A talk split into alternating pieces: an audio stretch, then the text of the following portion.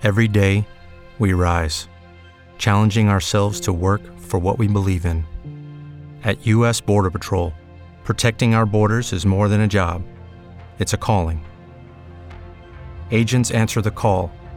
working together to keep our country and communities safe. If you're ready for a new mission, join U.S. Border Patrol and go beyond. Learn more at cbp.gov/careers. Eccoci di nuovo sintonizzati qua sulle frequenze di Radio Raccontiamoci dal vostro Die per quest'ultima disquisizione, quest'ultimo appuntamento con l'arte. Anche oggi si parla di arte fondamentalmente come fanalino di coda, come meta, come traguardo. Vi ricordo che questo è l'ultimo appuntamento di questo ciclo di interventi, di appuntamenti dedicati appunto all'arte, alla creatività, per cui nulla, non mi dilungo più di tanto, sempre sintonizzati sulle frequenze di Radio Raccontiamoci, Odie. Oggi parliamo di fondamentalmente morte intesa come morte cerebrale, morte come perdita di ogni forma di stimoli mentali, cerebrali, legati all'emotività, eccetera. La morte fondamentalmente di un individuo, sopraggiunge quando egli da non più devoto alla vita, alla sua esistenza, al mondo, come personaggio, come personalità più che altro, come mente, perché insomma andiamo a affrontare più che altro, più che il corpo ci rivolgiamo prevalentemente alla sfera cerebrale, alla sfera emotiva, alla sfera anche emotiva, ma la sfera cerebrale, la sfera mentale. Quindi parliamo di quell'individuo ormai apatico, arrivato ad una condizione di non più creativo, perché appunto ha smarrito tutti quegli impulsi, non ha più impulsi, non ha più istinti, non ha più motivazioni appunto. Quindi appare come cronico nel senso dal punto di vista dell'apatia, quindi apatico cronico, quindi senza più appunto punti di riferimento in qualche modo, quindi come una persona che ormai conduce una esistenza piatta, che si trova ad affrontare una vita, la propria vita che probabilmente non ha scelto per sé. È un po' come il concetto di nascita e magari poi di rinascita, di nascita e non nascita, e qui si apre un nuovo capitolo che non affronteremo oggi, altrimenti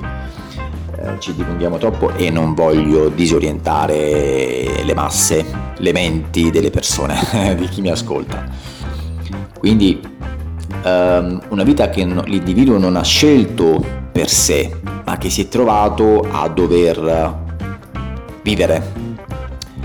a dover essere, a dover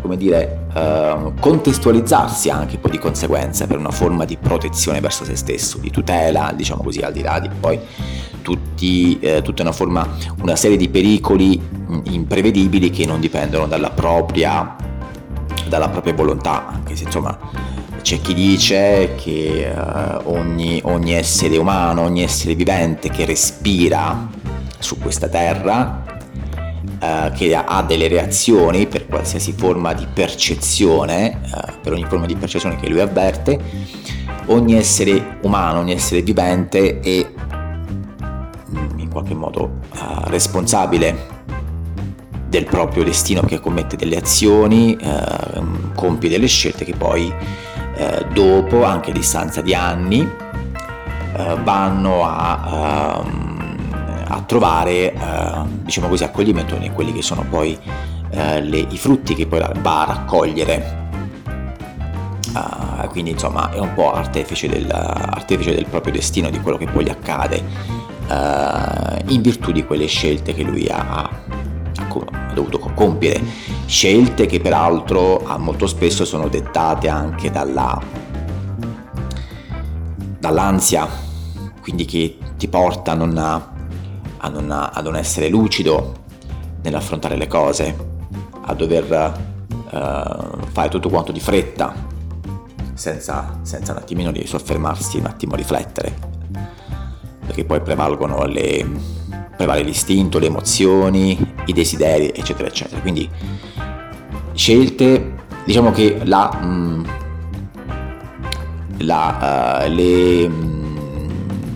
quelli che sono poi le scelte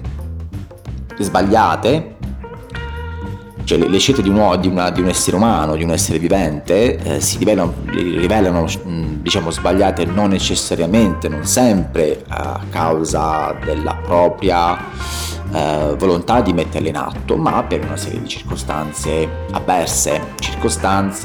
fenomeni che ovviamente poi, diciamo, senza volerlo o proprio volutamente, per mettere alla prova l'essere umano e per renderlo, se vogliamo, questa è una conclusione, una mia conclusione, insomma, una mia affermazione a cui sto pian piano arrivando, a cui sto capitolando, ecco, una serie di scelte. Quindi dicevo, la vita che mette alla prova l'essere umano per considerarlo, per valutare insomma se è degno di vivere, ecco, di stare al mondo, ecco, se è capace, se è abbastanza forte, se è abbastanza in grado di affrontare le avversità. Ma insomma poi non è sempre così, non è sempre facile. Molto spesso si attribuisce una colpa a chi non è in grado di affrontare e che per questo poi si trova a dover compiere le scelte sbagliate. Quindi insomma diciamo che la verità, come sempre, è nel mezzo, e pertanto limitiamoci praticamente ad analizzare i fatti senza doverla cercare a tutti i costi, senza dover forzare gli eventi, il corso degli eventi, quindi di conseguenza cercare a tutti i costi una verità che si rasenta ma non si raggiunge mai. Quindi dicevo, la morte cerebrale di un essere umano che si trova ad affrontare una vita che non ha scelto per sé, ma che gli è capitata in qualche modo, ma che poi alla fine può essere anche ricca di situazioni anche piacevoli, di momenti belli da vivere, da affrontare, per cui una vita, dicevo, un'esistenza piatta che lui non ha scelto, che prevede un atteggiamento poi di sfida della persona, appunto, nei confronti della vita e viceversa. Quindi ci si attacca in continuazione, ma non proprio con l'obiettivo di attaccare, di fare del male, di ferire in qualche modo interiormente, quindi di lasciare delle ferite incolmabili, che poi a loro volta lasciano dei vuoti ancor più incolmabili, ecco, della ferita, diciamo così, fino a se stessa, della ferita intesa come dovuta comunque, che è il risultato dell'aver incassato troppo nella vita senza aver avuto una reazione, senza reagire adeguatamente. Quindi ferite incolmabili che lasciano gli strascichi altrettanto incolmabili di vuoti, e quindi un atteggiamento di sfida, dicevo. Questo stato di prostrazione in cui verte l'essere umano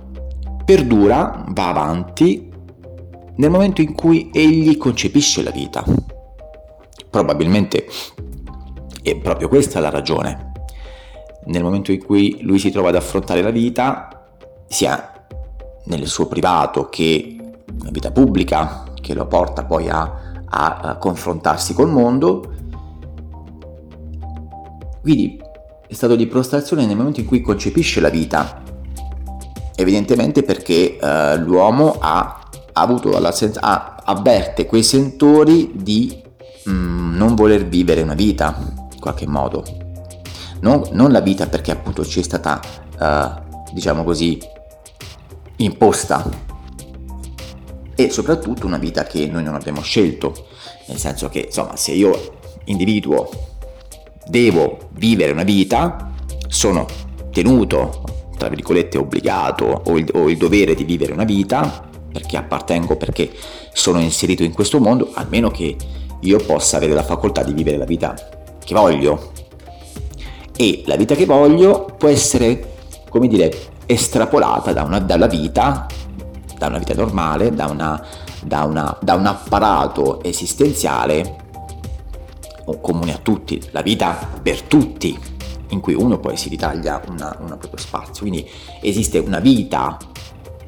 generica, cioè la capacità di essere inseriti in quel contesto e poi di ritagliarsi i propri spazi, di come dire uniformarla, di interpretarla secondo a proprio piacimento, ma non per il senso stesso proprio di provare piacere. Certo, il piacere ovviamente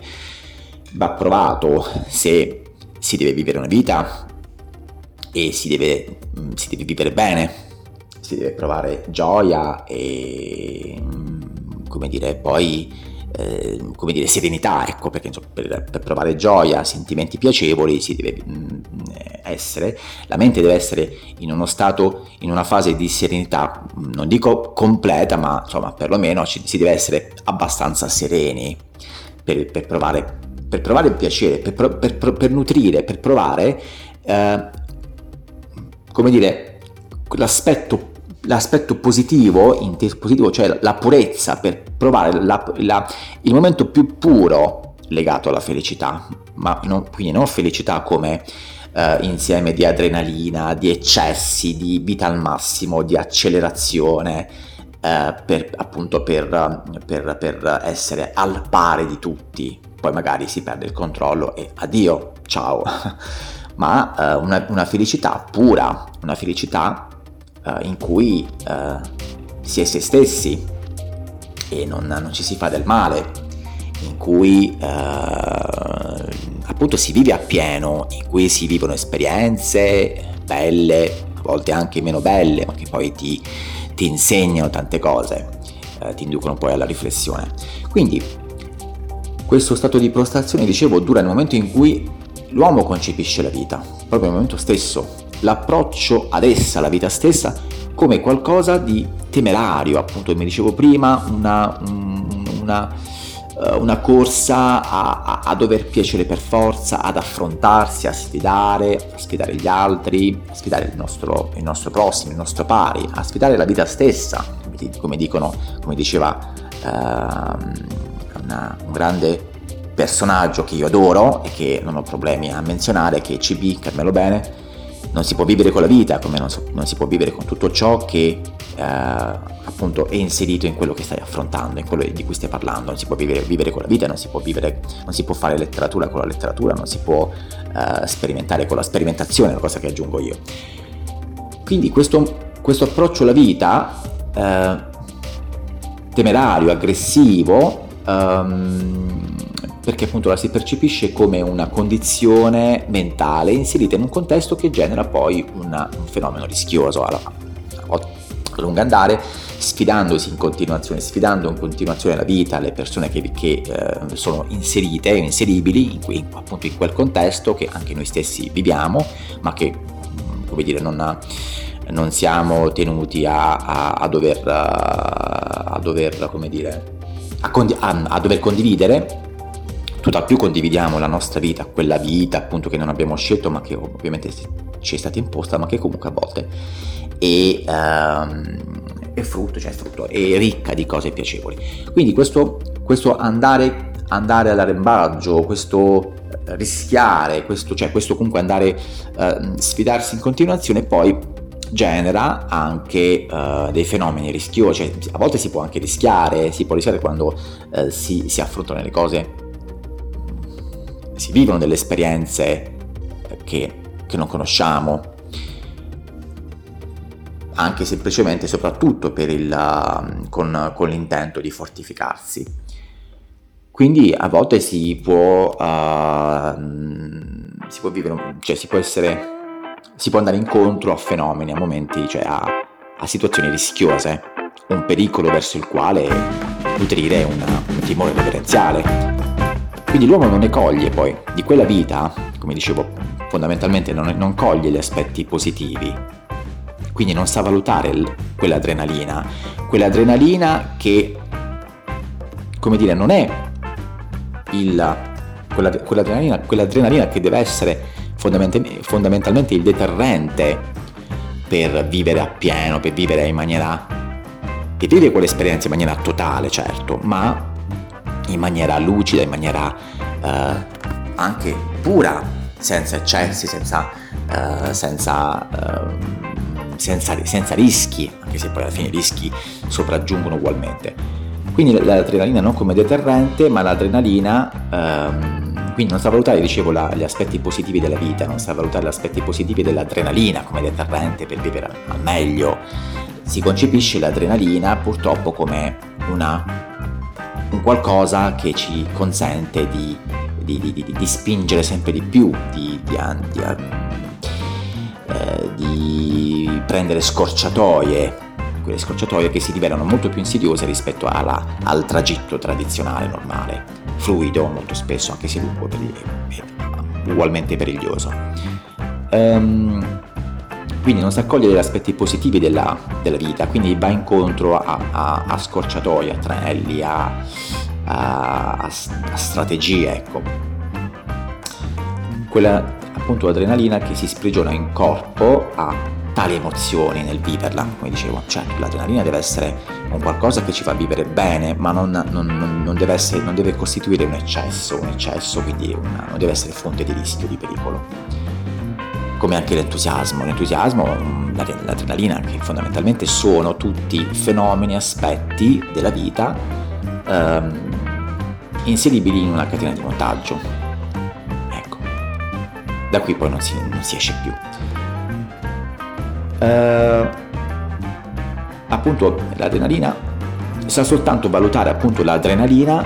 come un aspetto insidioso che impedisce la serenità nel manifestarsi spontaneamente. Tutto questo accresce poi il proprio patimento emotivo e conclude tutto ciò vivendo un'esistenza, unicamente paradossalmente inserita nel rapporto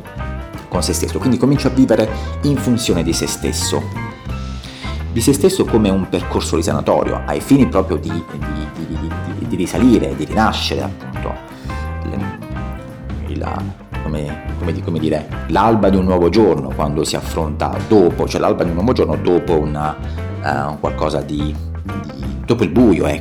buio dovuto ad un trauma di qualsiasi natura. Quindi come percorso risanatorio, quindi vivere con se stesso come un percorso risanatorio, fin dove ovviamente è possibile, costante, quindi che duri, che dia giovamento, privandosi ovviamente delle gioie, dei legami affettivi, non necessariamente, perché si può ancora avere l'affetto di diagnosticare anche proprio soprattutto nei momenti più bui. È lì che proprio si vede l'importanza degli affetti, quindi l'autenticità delle persone che ci stanno attorno. Quindi privandosi appunto delle gioie, dei legami affettivi più importanti, non come ovviamente un preludio di una forma di narcisismo, quindi vivere per se stessi non come una forma di narcisismo, di quell'atteggiamento patologico che ci porta a manipolare le persone per privarli delle loro felicità, delle loro vite serene. Ecco, non come quello, non quello, ecco, non con l'obiettivo di apparire un po' narcisisti, quindi il preludio non deve essere quello, ma un rapporto risanatorio, quindi concentrarsi verso se stessi, verso ciò che è giusto per noi e è importante e ci fa vivere bene. Cerca appunto per risalire la china, chiaramente di non mollare paradossalmente, e si ritrova a non vivere, evita di vivere, o vive la non vita, ecco, estraneandosi da tutto e tutti, vivendo in uno stato di incoscienza, quindi privandosi di ogni forma di coscienza, della propria coscienza individuale, anche di quella civile, delle cose, del sistema, dell'intero sistema, della gente. Nel vivere una condizione di abbandono, ovviamente non si ravvede di tale modus operandi, di quello che sta attuando, della condizione di abbandono. Allora rappresenta egli stesso l'abbandono, e pertanto se rappresenta egli stesso l'abbandono vuol dire che non è più sé, non è più lui, non è più in sé. E in quel caso avrà raggiunto l'obiettivo, in quel caso potrà realmente risalire la china, laddove vorrà appunto ripercorrere, cioè vorrà tornare a vivere, vorrà una nuova opportunità di vita per recuperare, quindi per poter per poter essere veramente felice, ma soprattutto vivere come avrebbe voluto sin dall'inizio, quindi di riappropriarsi di quell'esistenza che gli è stata sottratta anche per la sua incapacità di reagire in qualche modo. E questa era la morte cerebrale, che impedisce la creatività, che impedisce le emozioni, il vivere, e ovviamente impedisce di rapportarsi adeguatamente con l'arte. Con questo appuntamento, appunto, vi dicevo, si conclude il ciclo dei podcast, delle argomentazioni, del nostro disquisire sull'arte. Ciao da Diego. Come diventare un podcaster? Con Radio Raccontiamoci la tua rabbia, le tue idee, le tue passioni diventano un podcast. Unisciti alla community. Podcasterizza con noi. info@radioraccontiamoci.net. Realizziamo progetti editoriali in condivisione. Chiamaci.